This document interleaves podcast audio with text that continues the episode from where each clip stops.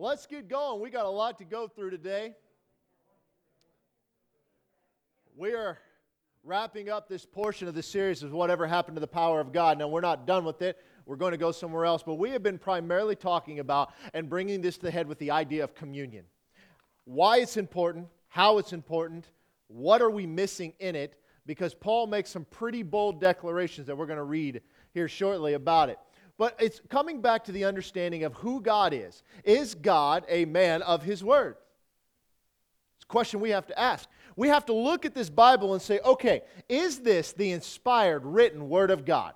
Was this preserved by the Holy Spirit, uh, penned by men who were full of the Holy Spirit and directed to write these things down? And if that is so, are the words that are contained within it true?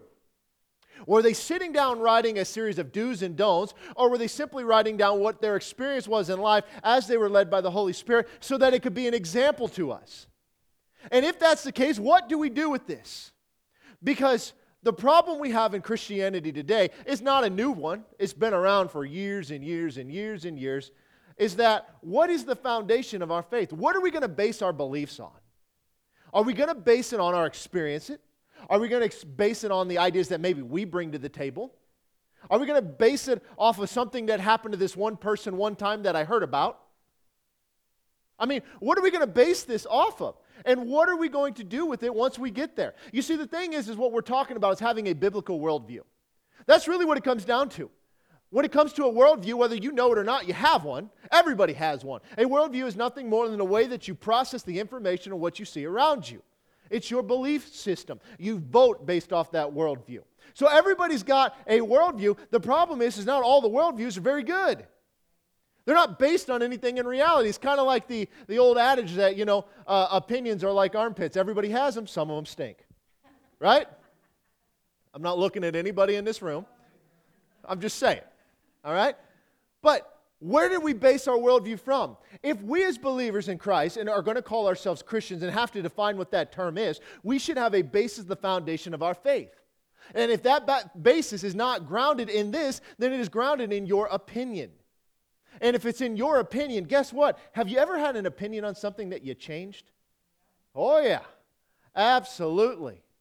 Absolutely. There are people in this room that I pray their opinions on things change all the time. Like, God, help them see the light and quit cheering for those awful football teams. But, you know, it is what it is.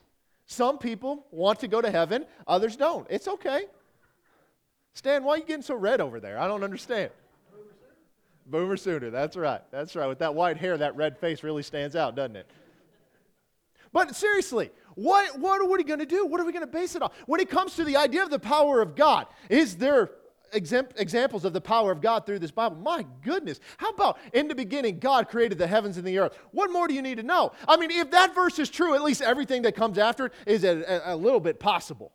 I mean, out of nothing, He creates everything. I think He can take care of you.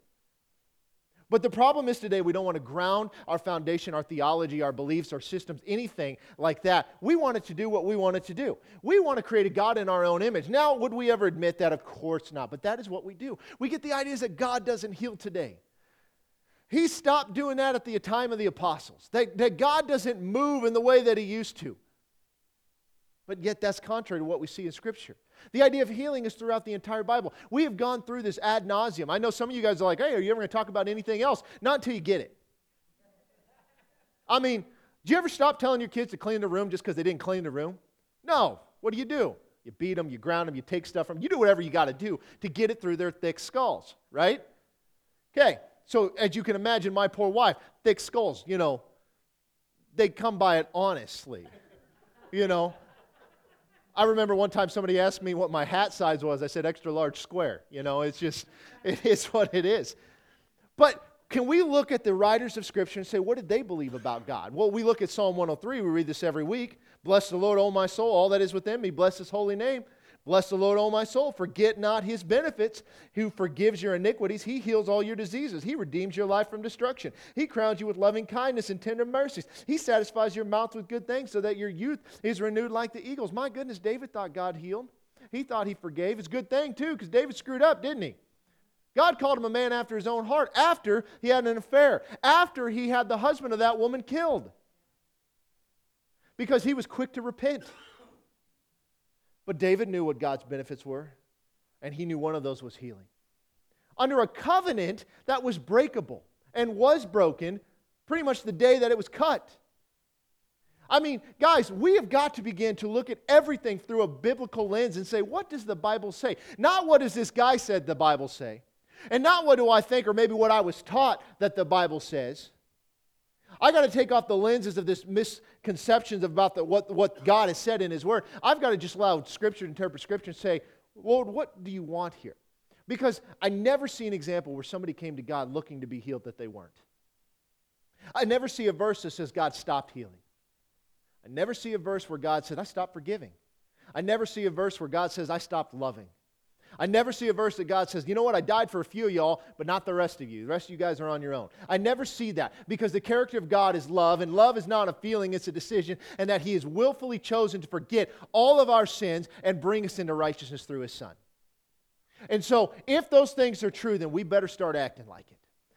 Because it's one thing to have an idea of who God is, it's another thing to be in fellowship with the God of this universe.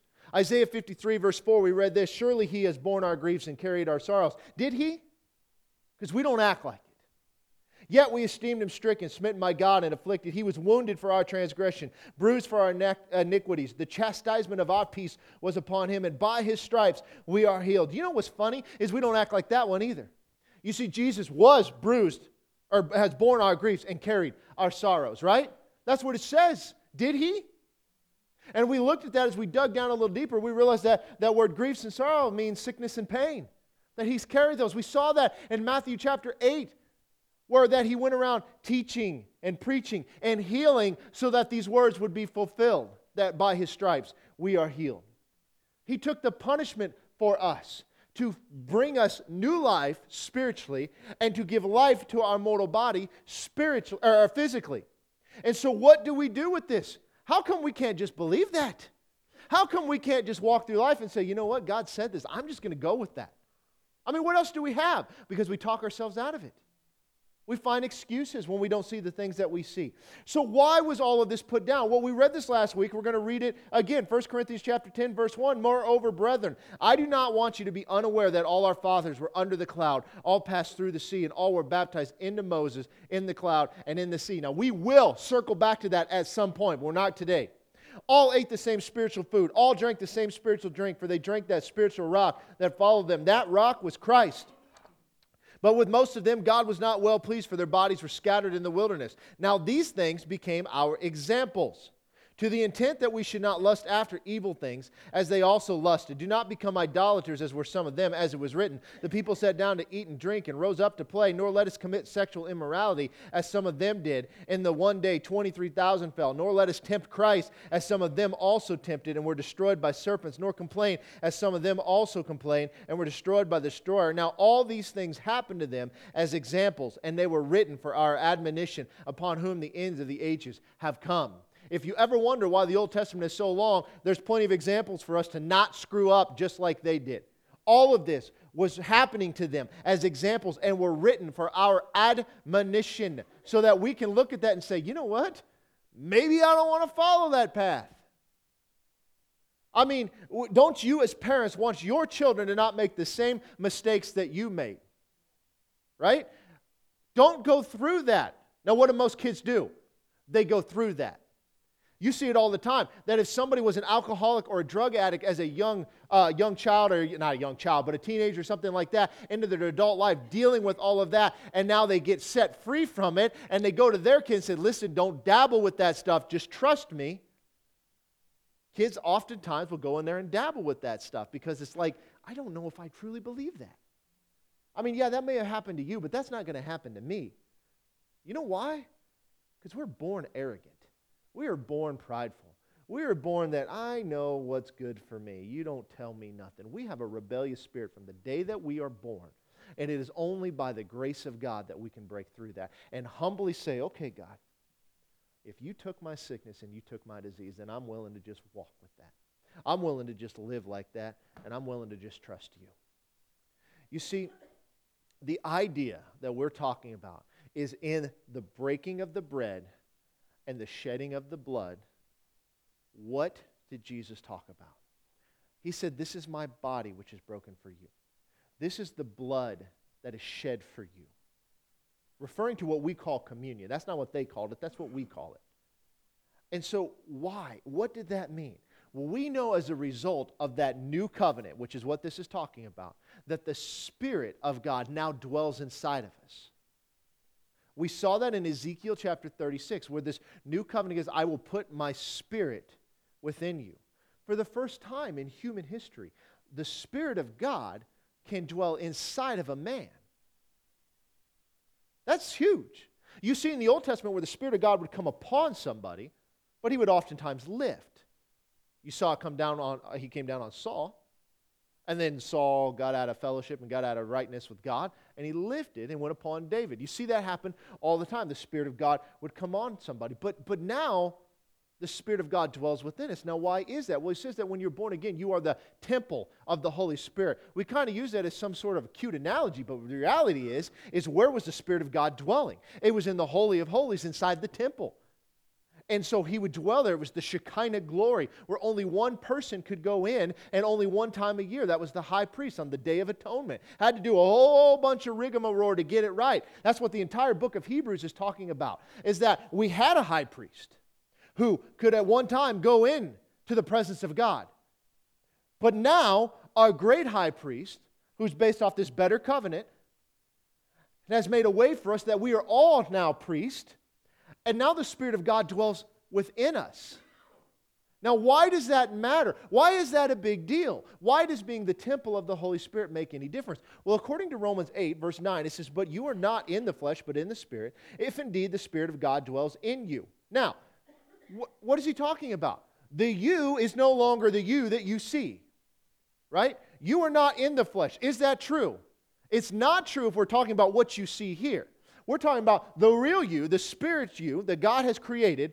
You are in the Spirit if indeed the Spirit of God dwells in you. Now, if anyone does not have the Spirit of Christ, he is not his. And if Christ is in you, the body is dead because of sin. Okay, is that true? Is your body dead right now?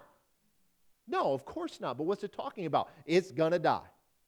When Adam and Eve sinned, if you eat of the fruit of this tree, you will surely die. Did he die at the moment that they ate of the tree? No, because in the Hebrew, saying that dying, you shall die. Spiritually, di- they died. And from that moment on, sickness and death has entered in the world, and so slowly, physically, they begin to decay away. So, and if Christ is in you, the body is dead because of sin, but the spirit is life because of righteousness. But if the spirit of him who raised Jesus from the dead dwells in you, he who raised Christ from the dead will also give life to your mortal bodies through his spirit who dwells in you through the Spirit inside of you will do what? Give life to your mortal bodies.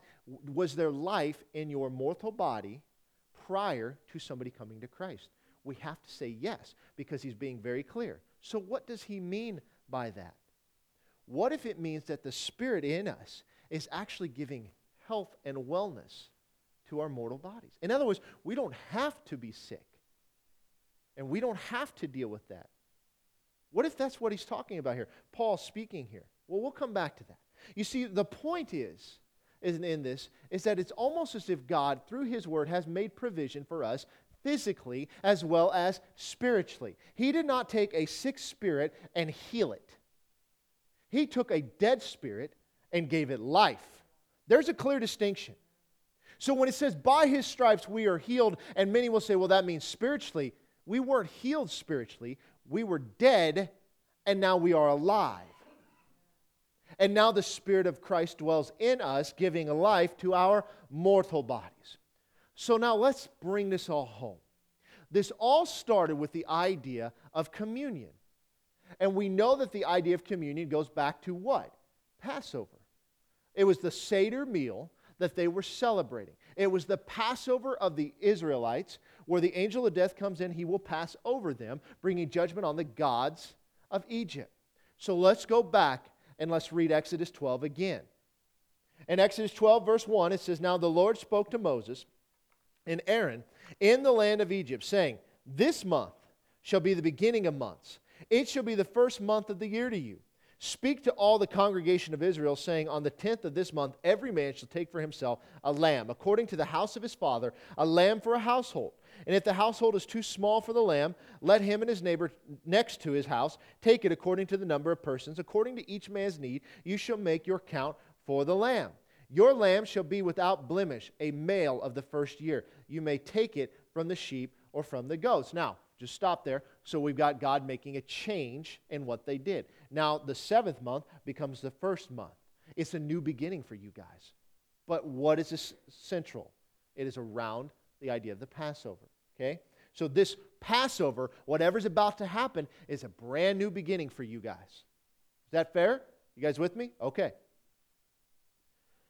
Your lamb shall be without blemish, a male of the first year. You may take it from the sheep or the goats. We know this is ultimately talking about Jesus. Now you shall keep it until the 14th day of the same month. Then the whole assembly of the congregation of Israel shall kill it at twilight.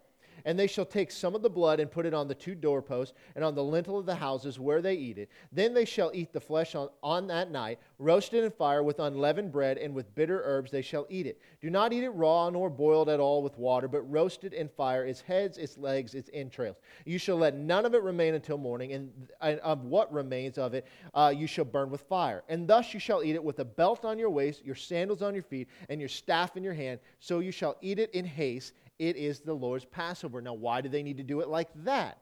Because you're getting ready to go. Be ready to go. Verse 12 I will pass over the land of Egypt on that night and will strike all the firstborn in the land of Egypt, both man and beast, and against all the gods of Egypt I will execute judgment. I am the Lord. So now, who is God coming against? It's not the Egyptians, it is the gods of Egypt. And I told you that this one specifically is really referencing Pharaoh himself. You have the God who they believe, they worship Pharaoh, and you have the Son of God who exemplary rise up, and he's bringing judgment against them. So this day shall be to you a memorial. Now, I want you to remember this, which is ironic because it's memorial. All right? Keep this word in the back of your mind. This is so crucial to what we've been talking about. And we read this stuff and we read it so quickly. This day, what day? The 14th of Nisan the day of Passover, shall be a memorial to you, and you shall keep it as a feast to the Lord throughout your generations. So you're going to pass this on. You're going to do this every single year. You shall keep it as a feast by an everlasting ordinance, never going to end. Seven days you shall eat unleavened bread. On the first day you shall remove leaven from your houses. For whoever eats leavened bread from the first day until the seventh day, that person shall be cut off from Israel. On the first day there shall be a holy convocation. On the seventh day there shall be a holy convocation for you. No manner of work shall be done on them, but that which everyone must eat, they, the, that only may be prepared by you. So you shall observe the feast of unleavened bread, for on this same day I will have brought your armies out of the land of Egypt. Therefore you shall observe this day throughout your generations as an everlasting ordinance. In the first month, on the 14th day of the month, at evening, you shall eat unleavened bread until the 21st day of the month, at evening. For seven days no leaven shall be found in your houses, since whoever eats what is leaven, that same person shall be cut off from the congregation of Israel. Whether he is a stranger or a native in the land, you shall eat nothing leavened. In all your dwellings you shall eat unleavened bread.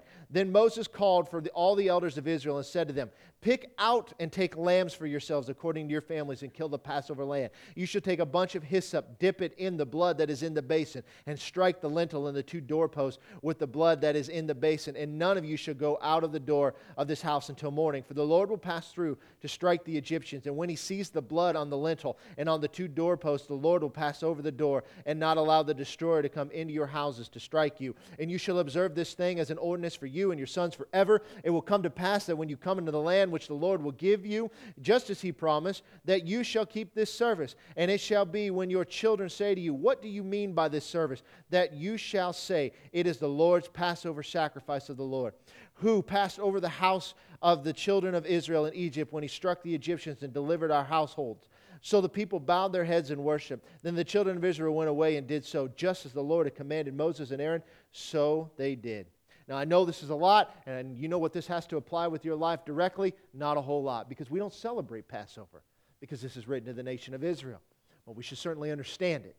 We should certainly have the freedom to, to, to celebrate Passover, but it doesn't mean that we have to. So, what are we talking about here? Well, the first thing you notice is that there's a key here. They're supposed to eat everything in haste, be ready to go. And it also talks about unleavened bread. Now, I know I've talked about this, but the unleavened bread has no leaven. Leaven is always a, a symbology of sin, it's pride, it puffs up. But there's another reason for it. Is what do you have to do when you're making bread that you're waiting to rise? You have to wait to let it rise. They don't have time to wait. They need to get going. Now, I've showed you this. I'm going to show you some different stuff here in a moment, but I want you to look at this again. When we talk about the matzah, now this is commercially produced matzah. It's not good matzah. Um, I know you brought some today. Does yours say for Passover? Because mine says specifically not for Passover. Yours is for Passover. So you have the official. That's right. That means some Jewish man with a long beard probably has a hair stuck in it somewhere. But I told you before that when they when they make this, it's made at very high heat. It's got to be done quickly. They have no choice but to pierce it. I don't know if you can see the holes in it through the lights. I know I can. I don't know if you can from this distance. But they had no choice but to pierce it. They had to heat it fast because they had to get it done quickly. And in doing that, it causes these stripes to be formed on it. Just kind of happens naturally. Now, I'm going to show you a different piece here in a moment. But all of this is done for what? We know that Jesus was the Passover lamb. John tells us that. Behold, the Lamb of God who takes away the sin of the world, the one who has borne our griefs and carries our sorrows. It's by his stripes that we are going to be healed. That's important. Keep that in mind. But there was a key in this. A key that I've addressed but not really spoken too much of is that he said, You're going to do this as a memorial. Boy, that's key. Every year you're going to do this, you're going to, and you're going, and, and in doing that, you're going to tell your children the story of why you do it. Why? This memorial. Why is that important? He never wants them to forget what? The leaving of Egypt? I mean, yeah, that's a big deal, don't get me wrong. But at some point, you're just kind of like, okay, yeah, I get it. Like, you got out of Egypt. What does that have to do with me? Why is that a big deal? Why does that matter? Well, we know it matters to God because he goes back so many times. He says, As I led your fathers by the hand out of Egypt. He references it all the time. This was a very big deal. Now, we know that the blood aspect of this is very important. He said that you're to take the blood, catch it in a basin, strike the lintel and the doorpost, and that when the God sees it, it's a sign to him, and he will pass over. Okay? Well, what does blood have to do with anything? Well, we, again, we've got to look at the system that they were in. In Leviticus 17, verse 1, it says, And the Lord spoke to Moses, saying, Speak to Aaron, to his sons, and to all the children of Israel, and say to them, This is the thing which the Lord has commanded, saying, Whatever man of the house of Israel who kills on an ox or a lamb or a goat in the camp, or who kills it outside the camp, and does not bring it to the door of the tabernacle of meeting to offer an offering to the Lord before the tabernacle of the Lord, the guilt of the bloodshed shall be imputed to that man. He has shed blood and that man shall be cut off from among his people, that to the end that the children of Israel may bring their sacrifices which they offer to an open field, that they may bring them to the Lord at the door of the tabernacle of meeting, to the priest and offer them as peace offerings to the Lord. And the priest shall sprinkle the blood of the, on the altar of the Lord at the door of the tabernacle of meeting, and burn the fat for a sweet aroma to the Lord. They shall no more offer their sacrifices to demons, after whom they have played the harlot. This shall be a statute forever for them throughout their generations. Also, you shall say to them, Whatever man of the house of Israel or of the strangers who dwell among you, who offers a burnt offering or sacrifice and does not bring it to the door of the tabernacle of meeting to offer it to the Lord, that man shall be cut off from among his people. And whatever man of the house of Israel or of the strangers who dwell among you who eats any blood, I will set my face against that person who eats blood and will cut him off from among his people. A whole lot of talk about blood, a whole lot of things you're not supposed to do, and God's kind of serious about it. Verse 11 For the life of the flesh is in the blood and I have given it to you upon the altar to make atonement for your souls, for it is the blood that makes atonement for the soul. Now we know why God's getting so uppity here. You see, the blood was given to them to make atonement. So don't do it half heartedly. Don't go out there and, and, sacrifice to demons. That blood is for you to bring to me to make you clean, to bring atonement for you. Don't just go out there and do it any way that you want. Don't go out there and think you can just go sacrifice any place. That needs to come to the tabernacle. That needs to be brought here. That priest needs to take that blood and pour it on the altar. This is important for you. You need to do this. Why? You see, every time they sacrifice, it would remind them of one thing is that they cannot come to God without the shedding of blood. They have to. They have no choice. Every time a sacrifice was made, when they would bring that animal to the priest, they would put their hands on it as the priest killed it to identify with that animal. And the priest would catch the blood, but the priest would take over at that point. Burning it, all of that, the priest would take over for them. In other words, they could never come into fellowship with God. They could never come in here and, and see God for who He is and just say, I'm going to sacrifice for myself. They can't do it. We've seen a few times where a king or two tries to do that, it does not end well. See, there was a reason that they did it. It would remind them that they fell short, that no matter what they did, they couldn't meet the standard. So it was a memorial, if you will, that, boy, I don't meet up to what God has said. I can't. I need this atonement. God had given them this blood to make atonement for their souls, and they would just go out and do it any way that they wanted to. God says that's not going to work. You see, this is very important. We have to understand this concept of the memorial that doing something is a reminder of what God has done. Seder meal is a reminder that God brought his people, redeemed them by the blood of the Lamb. That's what redeemed them. It wasn't the killing of the Lamb, it wasn't the killing of the firstborn. Those were judgments that were coming. But they were redeemed by the blood of the Lamb. They had to be ready. You see, this idea of a memorial is all throughout Scripture. You see it multiple times. Let's look at one in Genesis chapter 9. It's talking about the story of Noah. Noah, God says, Hey, I need you to build an ark. He says, Okay, sure, no problem, right? Never rained before, never flooded before. We could have used an ark this year, couldn't we? Man, if somebody had an ark that would get you across that river over to Nebraska, you'd have made a fortune this year. Throw a few cars on there, get across, charge what you want. But God destroys the earth with water, and he makes a promise to Noah at the end of this whole thing in verse 8 of chapter 9. God spoke to Noah and to his sons with him, saying, And as for me, behold, I establish my covenant with you and with your descendants after you, and with every living creature that is with you, the birds, the cattle, and every beast of the earth with you, of all that go out of the ark, every beast of the earth. Now, so what did God just say? I'm establishing my covenant with you, but not just you, but your descendants after you, and not just them, but anything that has breath. I'm telling you, this is what I'm going to do.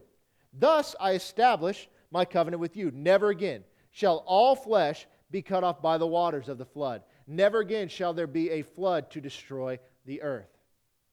Now, some will argue this wasn't a flood that covered the entire earth. It was just a local flood to the area that they were in. If that's true, then God just proved himself to be a liar because we just had a flood, right? Every time it flood, it would prove this verse untrue.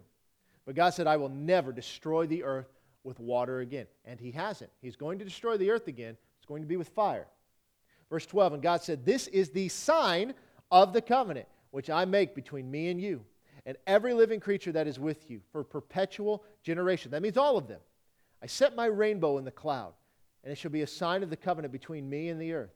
It shall be when I bring a cloud over the earth that the rainbow shall be seen in the cloud, and I will remember my covenant which is between me and you and every living creature of all flesh. The water shall never again become a, a flood to destroy all flesh. The rainbow shall be in the cloud, and I will look on it to remember the everlasting covenant between God and every living creature of all flesh that is on the earth. And God said to Noah, This is the sign of the covenant which I have established between me and all the flesh that is on the earth. Now, what does that rainbow mean?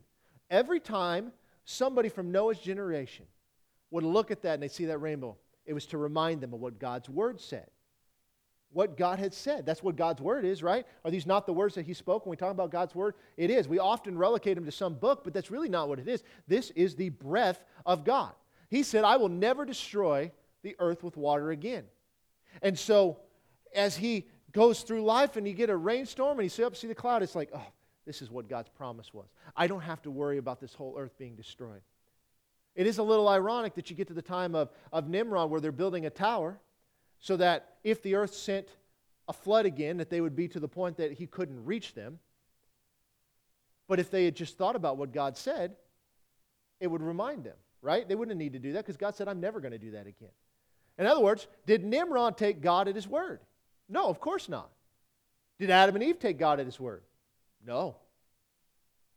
You see, every time they saw that, it was a reminder. That's what a memorial is. You can have a memorial of something set up to somebody that died in your family or whatever, but it is to remind you of them. And it makes you think, boy, what did they say? What did they do? You remember that thing that grandma used to do? It's kind of like when grandma dies for the first time and you guys had always gotten together with her at Christmas and she always had this tradition or something that she brought, and it's just not the same without it, right? It's just different. Every time they looked upon this, it was for a memorial that God said this. We see that all throughout Scripture. You see, when the idea of circumcision to Abraham, it says, every time you look upon it, remember that I have given you a covenant. I will make you the father of many nations. When Joshua crosses the, um, the Jordan River, what do they do? They set up stones on the banks of the river and in the middle of the river that every time they looked at they remember that this is where God brought us through. Like the Jordan's not a very big river except during flood season, and then it's a pretty big river. They got to get across, but he brought us through on dry land. And it was a memorial. Everything they did, it would remind them every time. You see this all the time. All the festivals that we talk about, like Passover, unleavened bread, the Feast of Trumpets, all of these different things are a memorial to what God has done. And ultimately, with the coming of Christ, all of those. You see the Feast of Purim, which is out of the book of Esther. They celebrate that as a memorial to God saving the Jewish people. These are everywhere, all through Scripture. You have them in your life and you don't even know it. You have things that, that just trigger a memory that we set up. But for these guys, it was always about God and what God had done, what God had provided, or a promise that God was going to do. I know this sounds weird to say, but when we talk about Abraham and circumcision, it literally says that when you look upon it, all right? So we know what that means, right? But it was to remind him he's going to be the father of many nations, and they're going to live in a land that was given and provided by God. But there are other ones that we talk about. There are other memorials. And one of which I, I addressed this several weeks ago, but I'm going to talk a little bit about it today, is dealing with this. These tassels. This is a tallit, in case you weren't here. This is a prayer shawl, is really what it is. Jewish people wear it today.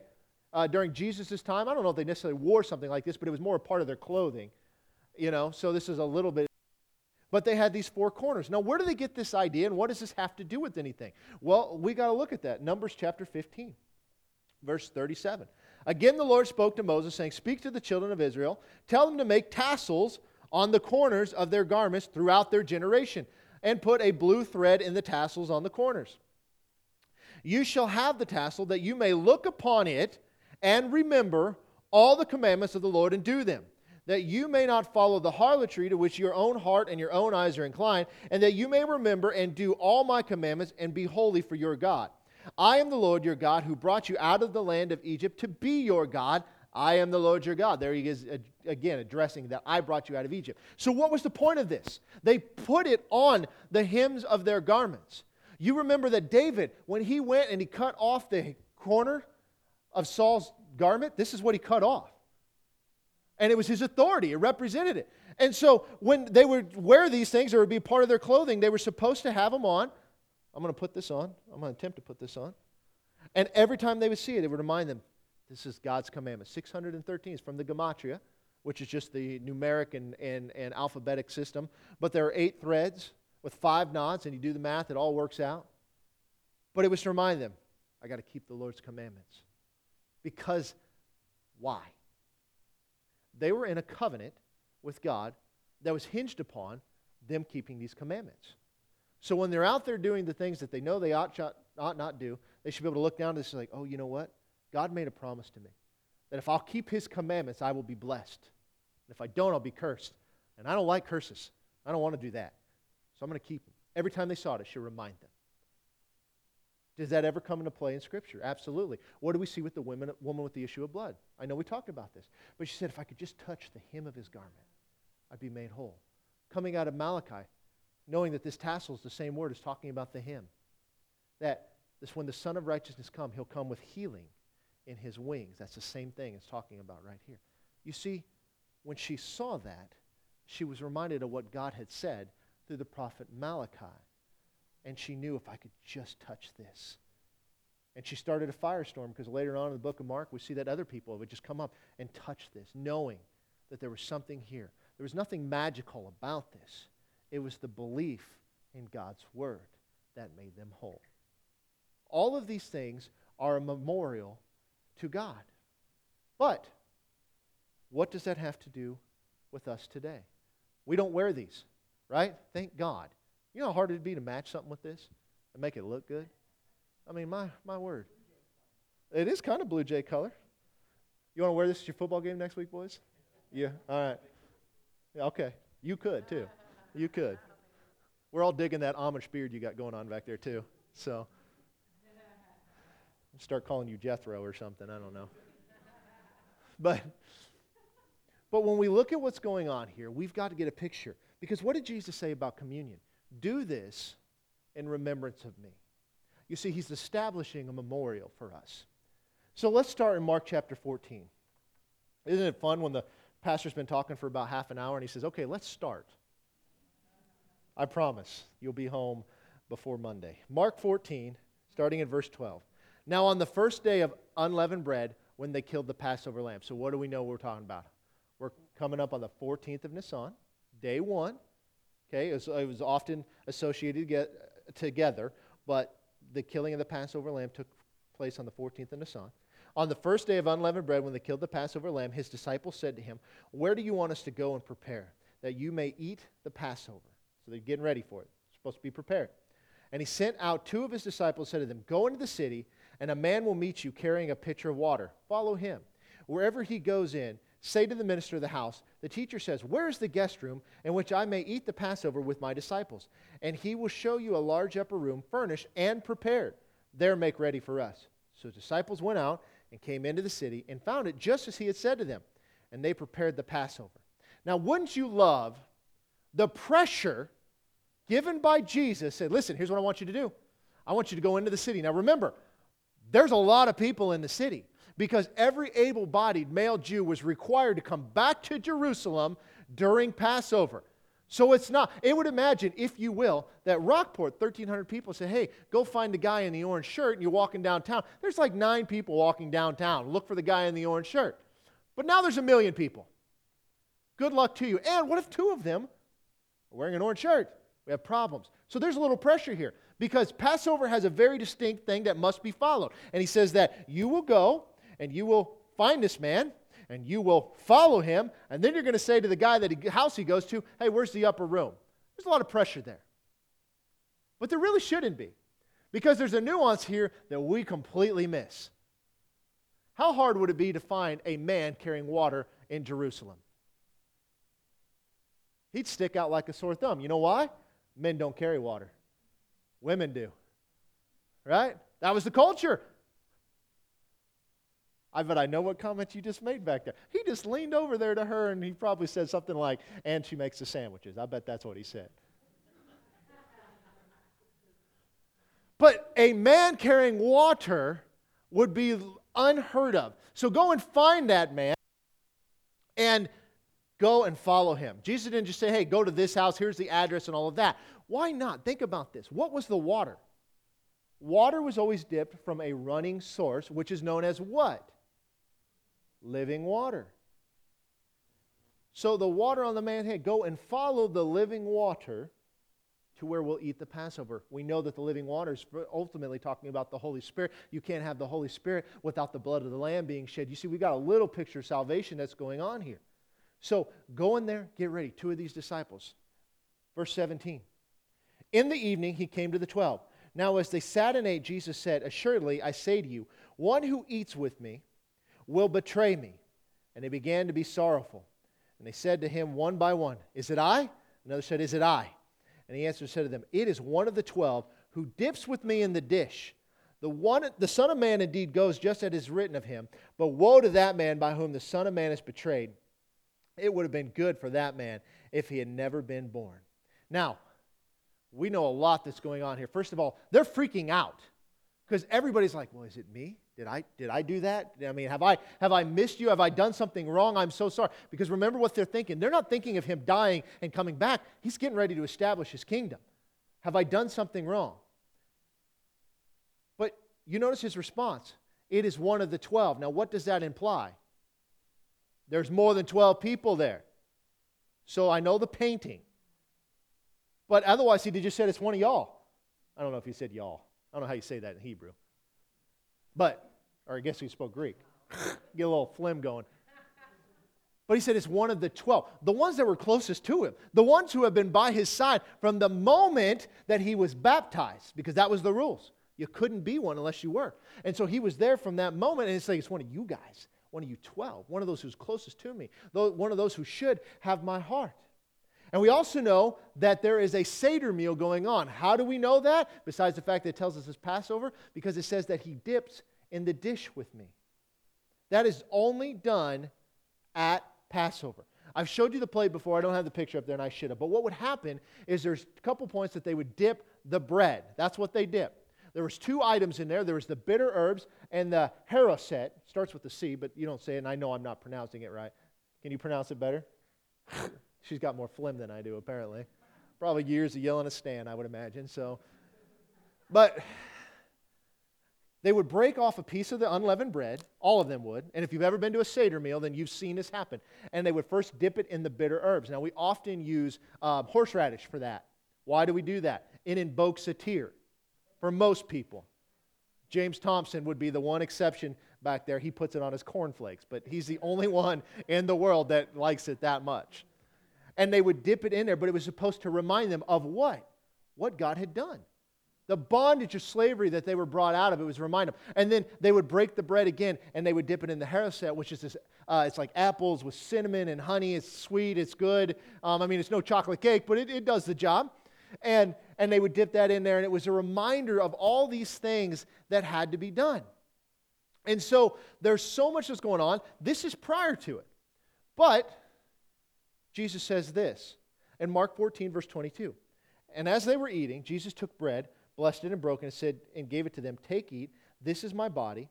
Then he took the cup, and when he had given thanks, and said to them, and they all drank from it, and he said, This is my blood of the new covenant, which is shed for many. As surely I say to you, I will no longer drink of the fruit of the vine until that day when I drink of it in the new kingdom of God. What is going on here? Well, we know from other places that we have read that it was the cup after supper.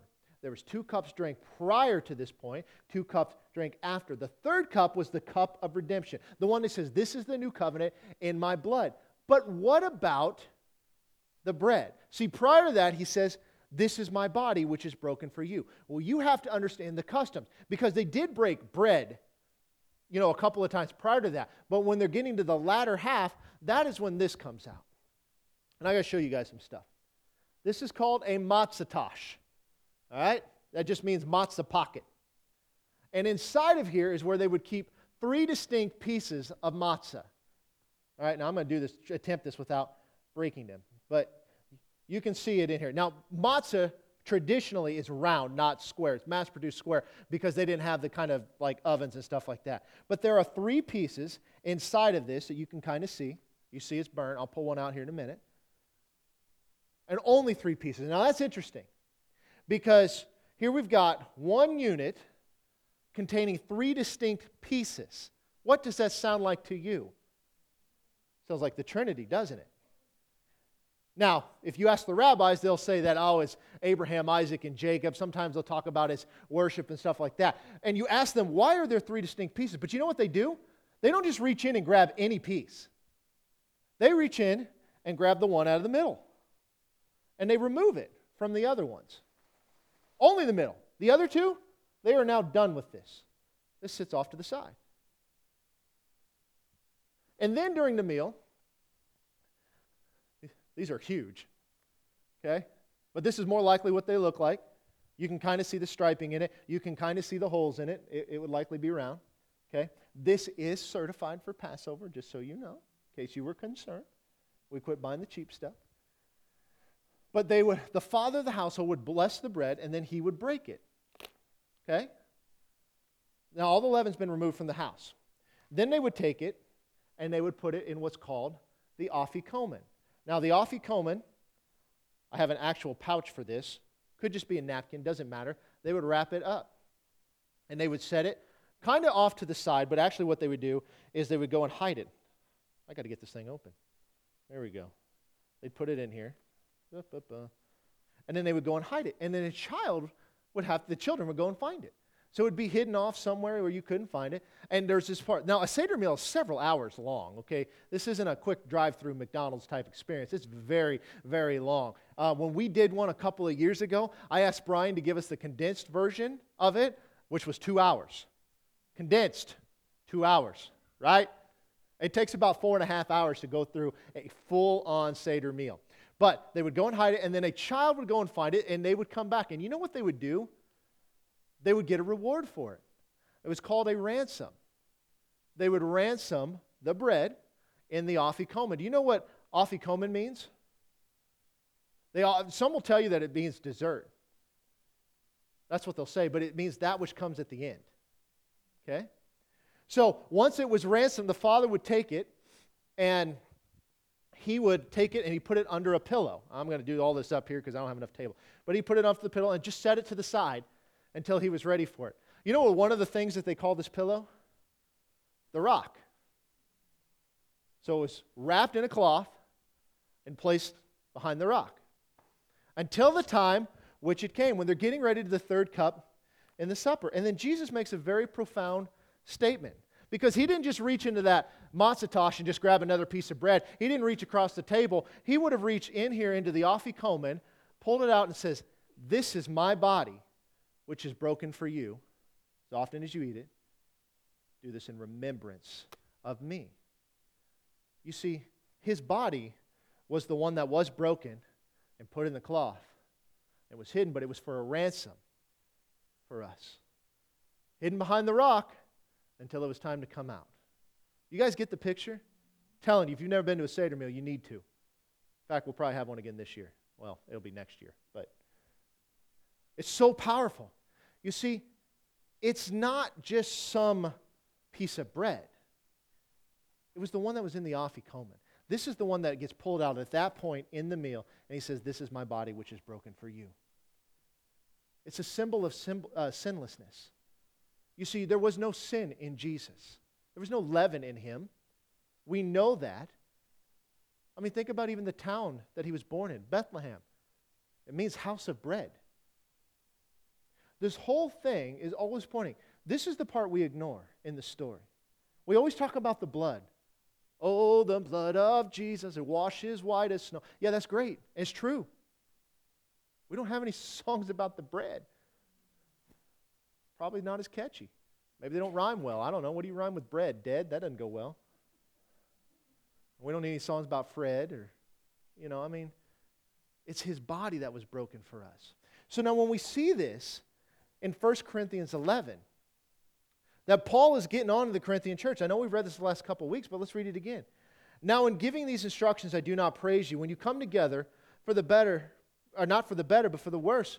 For first of all, when you come together as a church, I hear that there are divisions among you, and in part I believe it. For there must also be factions among you, that those who are approved may be recognized among you. Therefore, when you come together in one place, it is not to eat the Lord's Supper. For in eating, each one takes his own supper ahead of others, and one is hungry and another is drunk. What? Do you not have houses to eat and drink in? Or do you despise the church of God and shame those who have nothing? What shall I say to you? Shall I praise you in this? I do not praise you. Paul is not saying that you don't come together as a church to eat the Lord's Supper. He's saying you, people of Corinth, are not coming together to partake in what we call the communion. You're coming together for other reasons. Verse 23 I received from the Lord that which I delivered to you, that the Lord Jesus, on the same night in which he was betrayed, he took bread.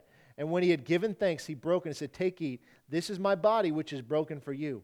Do this in remembrance of me. And in the same manner, he also took the cup after supper, saying, This cup is the new covenant in my blood. This do as often as you drink it in remembrance of me. For as often as you eat this bread and drink this cup, you proclaim the Lord's death till he comes. Now, doesn't that sound familiar? Every time you look upon those stones, you will tell the children of Israel of how God brought them by the hand out of Egypt and crossed the Jordan on dry land. Every time you see the rainbow, you will remember that I will never flood again the earth with water. You could look at that in so many different places. And Paul just told us in Jesus, these are Jesus' word, that as often as you eat this bread, which is symbol of my body, of that cup, you do it in remembrance of me as often as you do it, you're proclaiming his death until he returns. If Jesus didn't die, if he did, wasn't buried, and he wasn't resurrected, then we and our faith is futile, according to Paul in 1 Corinthians 15. It's his body that was broken, his blood that was shed, and the resurrection that our faith is made whole. But then Paul takes it a step further. Therefore, whoever eats this bread or drinks this cup of the Lord in an unworthy manner will be guilty of the body and the blood of the Lord. But let a man examine himself, and so let him eat of the bread and drink of the cup. For he who eats and drinks in an unworthy manner eats and drinks judgment to himself, not discerning the Lord's body. So this is bad so far. For this reason, many are weak and sick among you, and many sleep. For if we would judge ourselves, we would not be judged. But when we are judged, we are chastened by the Lord, that we may not be condemned with the world. Therefore, my brethren, when you come together to eat, wait for one another. But if anyone is hungry, let him eat at home, lest you come together for judgment, and the rest I will set in order when I come. What is he talking about here? And we're going to receive communion in a minute. He's not just talking about, oh, I've got some sin in my life. The context of it is the way in which we take this that somehow there's a hierarchy of, of special people. For them, you got to remember, we got a different culture. And, and, and the church in Jerusalem, as an example, was very poor. Bread was always served, it was cheap. You could get it, you could make it, all of that. That when you come together, we are coming together for this purpose to partake of the Lord's Supper so that we remember the work that He had done. And what was that work? Well, that His body was broken for us to make us well, and that His blood was shed for us to make us whole, that the Spirit of Christ could dwell in us and give life to our mortal bodies. And it was through this process that we are made right with God. And so when we examine ourselves, what is our motive in this? Why are we doing this? Janet told a great story this morning, and she's maybe told it, and I'm going to attempt not to butcher this, but it's about the roast. Okay? Janet, you correct me if I get any of the details wrong. But is this a true story or is this just something that. Yeah. You don't know. Okay. I'm, this just became my story. But she was telling a story a while back, and she mentioned it today about somebody who had, when she learned to make a roast, she learned to make it from grandma. And grandma would set the roast out and cut the ends off of the roast and put it in the pan and put it in the oven. And so when uh, she made roast for her family, she'd do the same thing. She'd cut the ends of the roast off, put it in the pan, and put it in the oven. And finally, somebody asked, Why do you cut the ends off the roast? And she said, I have no idea. It's what grandma did. Only to find out the reason grandma cut the ends off the roast because her pot was too small. You had to make it fit. Is it fair to say that we do a lot of things in the, in the world of Christ, in the world of the church? We have no idea why we do it. We just do it. You could say the same thing about our beliefs. We've got a lot of beliefs, but we don't know why we believe them. We just believe them because we've been told to when it comes to the idea of communion, we don't do it out of some religious ceremony. We've got to recognize the body and the blood of Christ and what that meant for us. That his body was broken for us, that by his stripes that we could be healed. There's power in this. So here's what I want to do. Laura, would you mind jumping on the keyboard? I'm going to put you on the spot. I want to stand up and we're going to receive communion. I'm going to pass these things around. If you just take one, pass it back. Start there.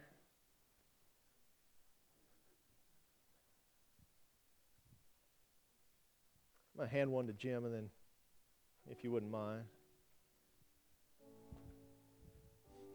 But what we've got to get out of our head is, is the what we're doing. You see, you can take this in any way. You can go to any church and just take this and do whatever you want with it. But there is a reason that we do this every time that we do this, I'll tell you that the disciples did it every day, and I'm going to issue you guys a challenge. Because I believe that one of the key components that we are missing is why we walk around as believers who believe that God heals, is that we do not partake upon this. We wait for to do it in church, but we should be doing this at home every single day. And I'm going to ask you guys as you go forth today for the next month with your family, whether it be your children or if it's just you or I mean, even if you got a neighbor or whatever, thank you. Every day, take communion. You don't need anything like this. You need some bread, you need some grape juice. It's pretty simple. But when we do it, we're going to do it with the reason. We're going to examine ourselves. Now, if you don't know how to get this thing open, and I know some of you don't, there's a little plastic sleeve on top to get this delicious wafer out. But when Jesus said that this is my body, and he pulls out that bread from the afikomen, he said, This is my body which is broken for you. As often as you do this, do this in remembrance of me. Let's remember what he did. Let's thank him for his goodness. Let's thank him that we are made whole physically by the breaking of his body. It's he that said that. By his stripes we are healed, fulfilling the prophecy in Isaiah, giving us an example in Matthew chapter 8 that as he healed them, that it might be fulfilled, by his stripes we are healed. I don't care what the sickness is in your body, it does not belong there. It was not given to you by God, it never has been. Full of sin. Sin has brought death in the world. Sickness has slowed death. And if the Spirit of Christ is in you, then He will give life to your mortal body. And so when we break this bread and we take it, let's receive that. Church, let's do this. Father, we thank you for your body that was broken for us that by your stripes that we are healed. Lord, that no matter what is going on, Lord, that we know that we receive this and we have judged ourselves and we take it upon ourselves knowing that you have paid the price for that. He said that when he takes the cup, that this is the third cup, the cup of redemption. The cup of the pouring out of his blood, getting ready to go to the cross. That knowing that this isn't what heals us, this is what makes us alive. That the inside man is the real man. And so, Father, we receive this. As your Son poured out his blood on our behalf, knowing that it was for no other reason than to make us right with you, that we have the right to go into the throne room, that we become the temple of the Holy Spirit, Lord, that you have made us whole. So, Father, we partake this together, giving you thanks for what you have done. Lord, we glorify you. And I thank you, Lord, that you are putting in our hearts who we truly are in you. That we are not a people that are sick, that we are a people made whole. That we are not a people who are weak, that we are a people who made strong. Lord, that all things are through you and for you and by you. And God, today we receive that.